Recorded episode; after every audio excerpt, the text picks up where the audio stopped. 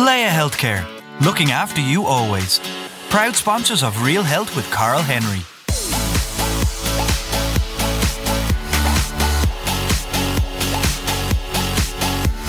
Hello, welcome to Real Health. Me, Karl Henry, in association with Laya Healthcare. Folks, we could all do a bit of therapy right now. Even though we are stuck at home, we still seem to be time poor. So, how about some five minute therapy to help us cope with the stresses and strains of life at the moment? This week's guest, psychotherapist Sarah Crosby, aka the Mind Geek, is an Instagram sensation with her daily bite sized snippets of mindfulness wisdom, and her new book, Five Minute Therapy, is out now. Sarah Crosby, welcome to Real Health. How's it going? Thanks very much for having me today, Karl. Things are, are going well. Yeah, they're going well. Ah, That's great to have you on. So I have to, I'm fascinated by the Instagram sensation bit, and I'm sure you hate being described as that, but there's no other words to describe it. Your account, and even looking at your account with the, the way you put things, the snippets, they're very simple, they're very usable.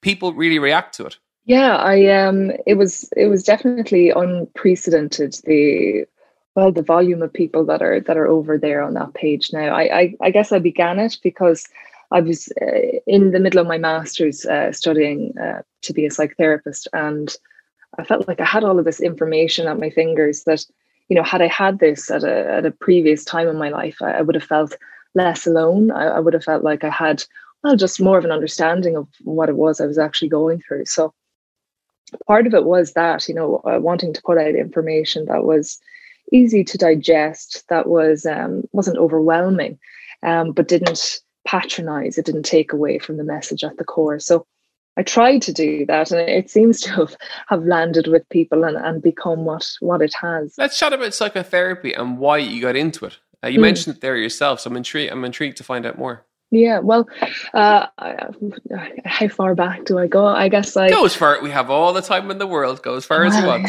Yeah, should have a chaise lounge here now. Well, God. so, um, uh, yeah, I guess I originally I went to college and I was studying archaeology and geography, so very, very different. Um, and it was during that period of time that I became very uh, interested in, in fitness and nutrition. And alongside studying um, archaeology, I, I studied to become a personal trainer.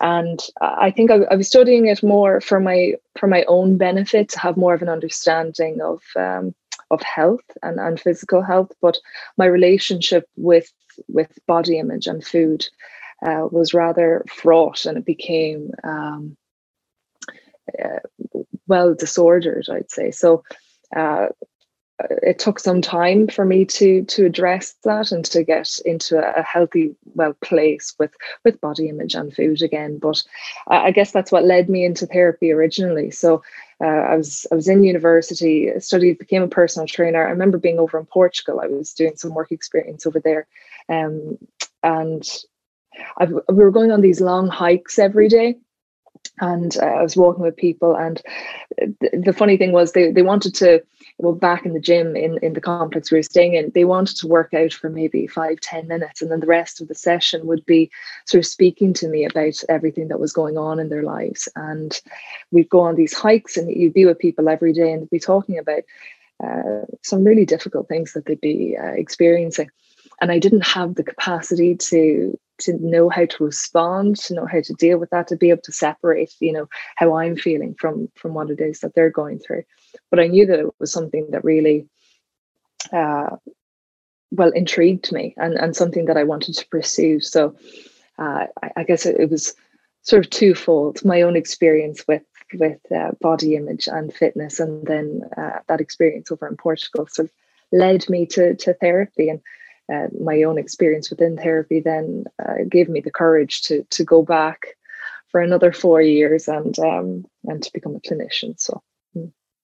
Okay, and explain psychotherapy to people then. So, as a as a phrase, is is it a particular type of therapy? Is there a particular uh, strategy of therapy, or mm. you know, what does it what does it mean? Well, there's so many different types. So the the uh, type of a therapist that I am is what we call humanistic integrative, which is a lot of jargon, but basically it means that whatever client is coming to see me, uh, my approach will be different because every person is different, and it's about respecting that. So there's there's many different branches. So there's you know CBT, um, existential psychotherapy, uh, DBT. There's there's a lot of um, of BTs, so it just depends. There's uh, many different approaches. Okay, and I think that's important for people listening in in terms of we are all different, and mm. we are all, you know we all need different ways to get the best out of ourselves, and it isn't a one a one step fits all approach. Yeah, yeah, absolutely. And I know the first time I reached out when I when I knew I wanted to well, receive mental health support from a professional, um, my first experience wasn't uh, a good one. So I think it is about you know keeping that in mind, not um, tarring uh, or marring, let's say, uh, mental health uh, with with the brush of one experience. So um, just because I've had a bad experience here, it doesn't mean that my next experience is going to be bad. In fact, it could be a good one.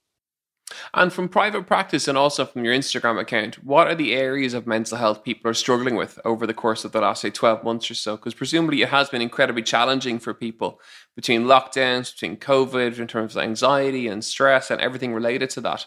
You know, yeah. what are you seeing that, that that's, you know, common? Well, there's uh, there's a lot that's coming in right now, and I think it's well, a lot of our attachment styles have been have been activated. So that's something that I, I speak about in the book, but it's something that's coming into therapy quite a bit right now. So uh, how we're relating to each other.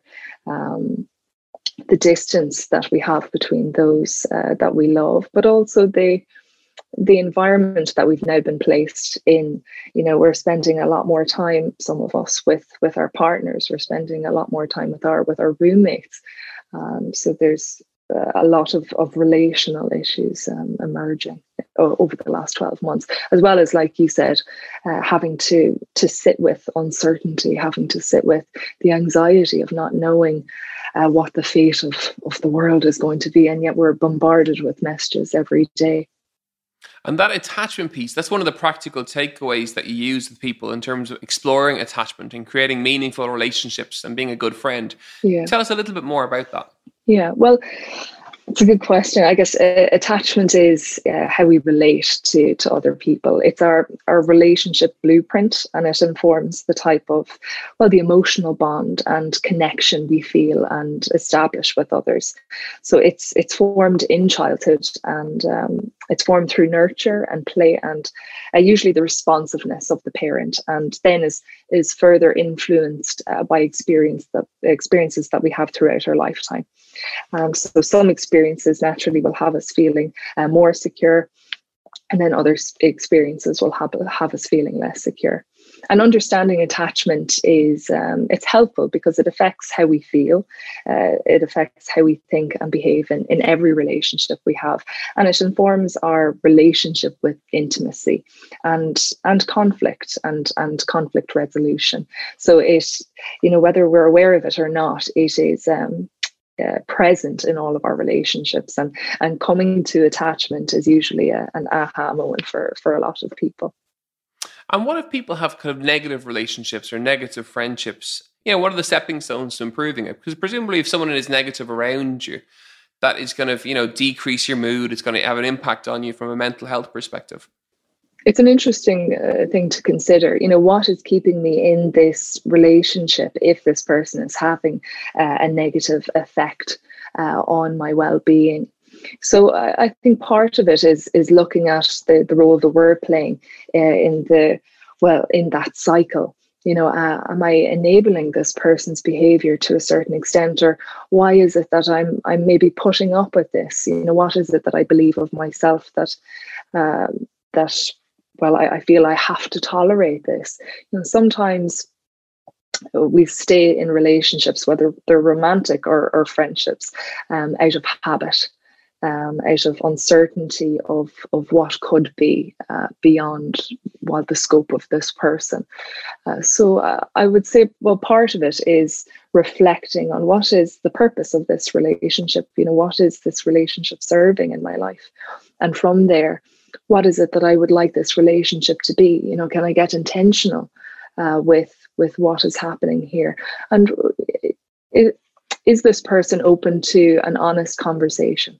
about uh, maybe the impact that they're having um, or what our, our relationship has become can we can we look at that uh, a bit more consciously rather than continuing along and it uh, chipping away at our well our self-esteem or our, our self-confidence okay great fantastic advice.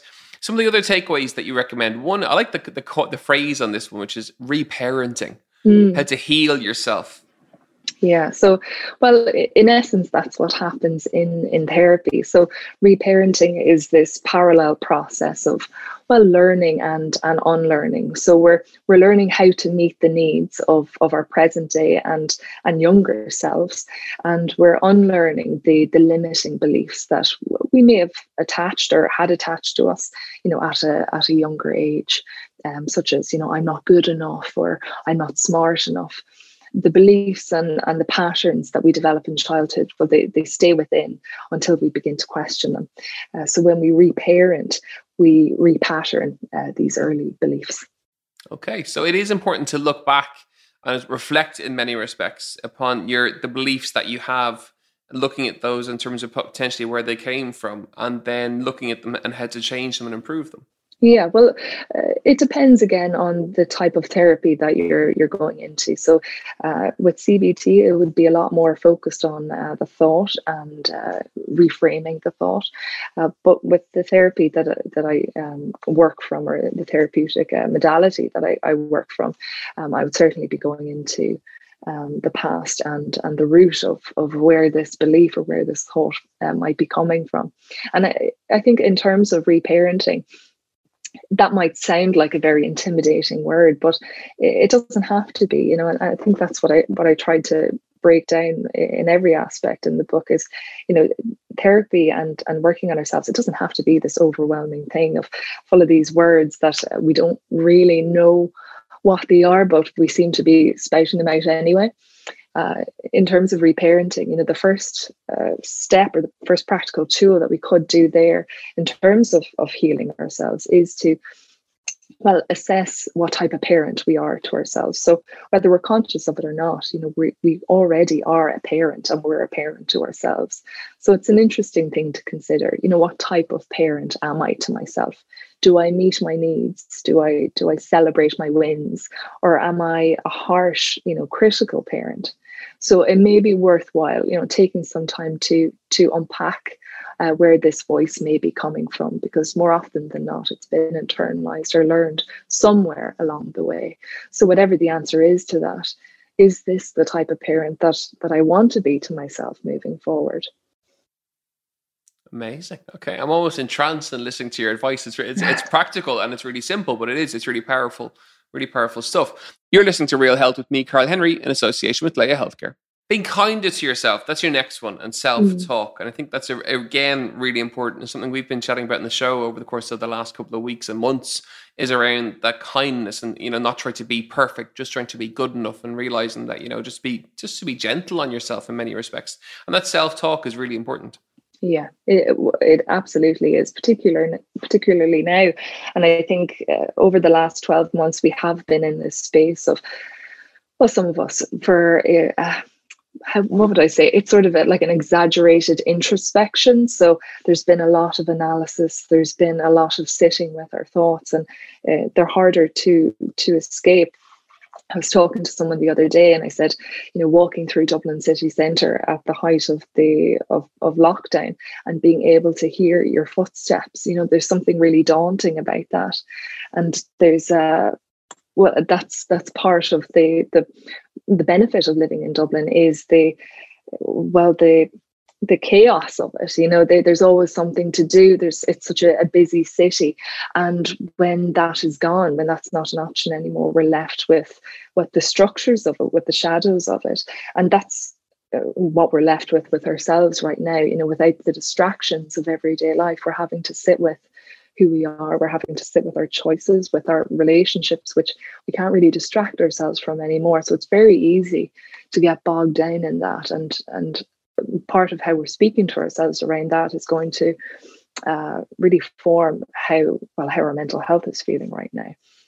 And in terms of, of kindness you know we all craft and, and create a story about who we are. And it's usually you know quite elaborate. This is you know my name. This is where i live. This is my family.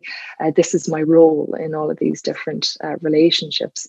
And when we hold you know that voice that story um, that we tell ourselves lightly and and with curiosity essentially when we don't take ourselves too seriously. The story um, or that kind voice uh, can assist us in well expressing who we are and what it is that we want from life. But when the story is a critical one when we're speaking to ourselves in the voice of of a bully or uh, someone who's quite harsh um, and we start to believe that we're that story. You know it becomes i am that story so i am stupid i'm a failure i'm ugly whatever else it might be which understandably has a, a huge impact then on different areas of our life. So we might have a very loud inner bully right now or we might be falling into particular uh, thinking traps. Uh, so some of the most common ones actually would be uh, fortune telling. So uh, where we start to make negative predictions, which I think a lot of us are doing right now about about the future. Uh, there's mind reading, where we believe that we just know we just know what the other person is thinking about us without any evidence, and it's usually a negative prediction, um, as well as uh, black and white thinking. So everything is good and everything is bad, or everything is perfect or a failure. Uh, so, so part of healing then that self talk is well educating ourselves. So if we do recognize that we're falling into, uh, you know, the these thinking traps, or we have a very loud and, and brash inner bully, uh, there are many books out there that will talk in length or you know as little detail as you want about how to work with these pieces. Um, and as well as that, exploring the purpose of your self talk. So our thoughts serve a purpose. So sometimes this is to protect us from a different emotion that we fear will feel overwhelming. Um, or it could, uh, you know, be protecting us from, from putting ourselves into a vulnerable position. So what we believe of ourselves, we'll find evidence for. And that's what our thoughts are doing uh, constantly. So explore why we might be talking to ourselves in, in a harsh way if we are right now. And that leads us nicely to the next one, which is understanding your reactions and recognizing triggers. Mm. Mm-hmm. So triggers then are they're emotional buttons uh, that connect the the present moment uh, to a memory or a situation in the past that was painful. Uh, it might have been wounding or, or traumatic. So we can be consciously or unconsciously triggered, and and this will be felt emotionally. It can be felt physically or both. So while it is possible to do some of this work by yourself when working with triggers, well, I, I will always recommend that you reach out to a psychotherapist for this work. Um, it depends on the individual. Triggers can make us feel severely anxious, uh, overwhelmed, uh, depressed, uh, or cause us to dissociate. So, particularly with uh, the latter, if that is what's happening for us, um, I always recommend reaching out to uh, a qualified therapist. Uh, but beyond that, you know, while a trigger is specific to an individual, it, it doesn't need to be closely related to the experience of the original event. So when we become triggered, uh, the thinking brain can rationalize the situation, while the survival brain uh, associates the trigger with the original event. Uh, and this could be anything. It could be any number of things, you know, an anniversary date, uh, a loud noise, financial stress, conflict, whatever. So sometimes the, the triggers will be more of a feeling. Um, so if we feel ignored in a relationship, if we're feeling rejected or abandoned, if we're taking, uh, we're feeling taken for granted, uh, and so on. Okay. And next up, self regulation, how to soothe yourself. Mm-hmm. So there's this isn't something that will come naturally um, to to many people. You know, for a lot of us, we we have to practice self regulation. So there are there are many different ways that we can begin to to deepen our capacity to sit with uncertainty and uncomfortable feelings. So this could be uh, breath techniques, uh, sensory practices, could be mindfulness, or or doing something creative. So on that, it is worth mentioning that what works for one person won't work for another. And uh, again, for another, uh, it may have a harmful effect on their well being, particularly if they've been subjected to uh, something traumatic.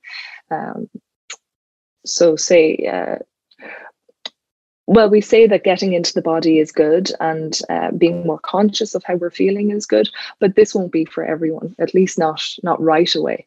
Um, so there might be some work that we have to do towards feeling safe in our body. So uh, in in regards to that, uh, more creative practices or, or something that uh, has us focusing on um, well experiences outside of the body would be more beneficial uh, in those moments. But beyond that, um, you know, uh, engaging in in meditation practices or or breath techniques or or something mindful like um, you know, cooking dinner and, and that is our, our central focus or or playing the guitar um, you know, taking moment, uh, taking moments for that to be our sole focus. And is it important to say on that one in terms of you know that, that those moments should be away from technology? So scrolling through Instagram or scrolling through Twitter or Facebook or whatever, while it might be it might be mindful, Mm, mm-hmm. It's not necessarily the same as cooking a dinner or playing the guitar or whatever, you know, playing chess or doing some art or whatever it may yeah. be. Or, or, are, or maybe I'm wrong. I don't know. I'm just going to pick in your brains. Well, I, I, guess I can only come from my my own opinion on that, and I, I think you're right. You know, um, they we're we're very good at being, you know, sucked into the vortex of of social media. So we might go on with good intentions. You know, I'm going to go on to uh, this app or I'm just going to go on to Instagram and read that quote because that, that makes me feel really grounded. Uh, we're very good at, um, you know, becoming distracted on there. Rather, you know, the apps are very good at distracting us. So uh, the more that we can step away from technology, um, the better. I, I, don't think it's so much about um, avoiding it altogether. I think it's about being intentional. You know, what is my purpose um, here? Okay, great. Next one up and final one up is setting boundaries. Mm. Practice genuine and useful self care. This is a nice one. I, I, I, presume this comes in around kind of saying no a little bit more and mm. having boundaries for things that you know are, are I suppose, good for you or bad for you or something like that. Yeah, so I think one of the main issues actually that comes up with with setting boundaries um, with family, friends, or, or partners, or whatever the relationship is, dealing with with boundary guilt. So feeling that, oh, well, I can't say that because they'll be upset or, or they'll be off with me. So it's important to remind ourselves that, well, firstly, boundaries are about improving the health of our relationships. So, uh, you know, it's, well, it's selfless in that regard. You know, think about it. If, if we keep saying yes to to something that we want, uh, sorry if we if we keep saying yes to uh, another person and then suddenly we want them uh, to you know show up to something or we'd like them to do us a favor and they say no we're going to be sitting with a lot of, of resentment and frustration. Uh, so it is about improving the health of of the relationship as well as that, the fallout from a no is is rarely as bad as you think it will be. Um, so you know we're going to be carrying the weight and the worry and, and the guilt, and uh, and the other person, you know, particularly if they're close to us, they're not going to bat an eyelid. You know, so say no, feel uncomfortable saying no. You know, I think that's that's part of it. Um, that comes into therapy quite a lot. You know, I know what I need to do. This is the result that I want. I'm not comfortable doing that thing that I know I need to do. So you tell me another way of going about it so that I can get the same result. And uh, ultimately, it's about addressing that. You know, it's it's not a bad thing if you're going to feel uncomfortable with saying no to this person. So say no, feel uncomfortable about it, and just let it go. You know, because your friends will most likely forget about it. An occasional no is very different to to only knows. And does it get, and does that get easier with practice? Presumably, it does. Absolutely, you know, and it's about well remembering that communicating your boundary uh, to someone well you're choosing temporary discomfort over this growing resentment and well you're choosing authentic connection over over people pleasing you know so what is the the point of of this relationship? If i'm not really showing up as as myself if i'm only showing up to to facilitate whatever it is that this person expects or i, I perceive they expect of me. Um, so at the start boundaries can be incredibly difficult because in a way we're choosing to step out of the role that we have we've taken up or that has been placed on us or, or both.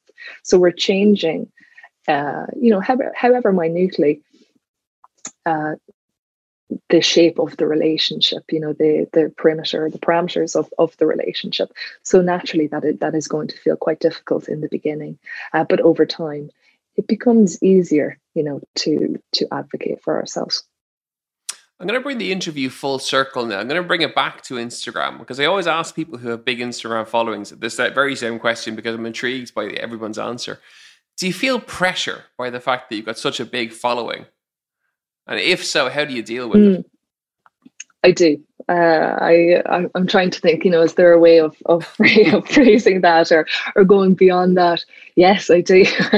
I feel um, I, feel a big pressure from it. Uh, originally, when I started the page about two years ago, and uh, it, part of it was exposure therapy, really putting my voice and opinion out there, um, because I, I would have battled with feeling like my voice had had merit or had value. So part of of me creating the page was well to face that, to challenge that and I didn't expect it to grow as much as it has. And I do. I, I, feel a pressure now. It's harder to post. It's there is a part of uh, my mind at the moment, anyway, that is on the outlook. You know, what have I missed here? What is so glaringly obvious to everyone else that's going to view this? and uh, I have missed it. And then I, am going to get this onslaught of, of reaction, and then you know, then I go up in flames. So there is a, a certain level of, of pressure that comes with seeing those numbers as high as they are. But how I'm dealing with it at the moment is to go back to well the core reason that I began the page. You know, am I just posting today because I feel I have to? I feel I should because the numbers are going down, or you know. Uh, because I feel like I have something to say? Is this something that I feel I would have benefited from at a different time in my life? Um, so reminding myself of well the reason that I showed up in the first place and trying to disconnect myself from the analytics, which is very difficult when you have a book coming out and you know you have people that are they're asking for numbers and, and whatnot. But yeah, trying to keep um, a distance from from the numbers as well has been useful for me. So that's that's where I'm at with it at the moment. I I'm hoping I'll get better at it. Sarah, it's been fascinating getting to chat to you. We've got some brilliant nuggets of information and takeaways for our listeners, that is for sure. Remind us of the name of the book and obviously your Instagram account as well for people who want to follow you. Yeah, so the book is called Five Minute Therapy. I have a, a copy. I, I didn't plant this here, but it, it is there. There, I'm sort of surrounded by them right now. Um, yeah, the book is called Five Minute Therapy, and the Instagram page is at the Mind Geek. Amazing. Sarah Crosby, thank you so much for joining us today. The very best of luck with the book. No doubt it'll be absolutely huge. Brilliant tips and brilliant content. We really appreciate it. Folks, I really hope you enjoyed today's episode. Take some of those nuggets away and put them into practice. As ever, you know where we are. Real Health at Karl Henry PT on Twitter and on Instagram. we're back next week with more Real Health. Slán go fóill.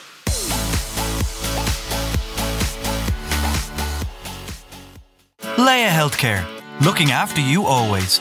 Proud sponsors of Real Health with Karl Henry.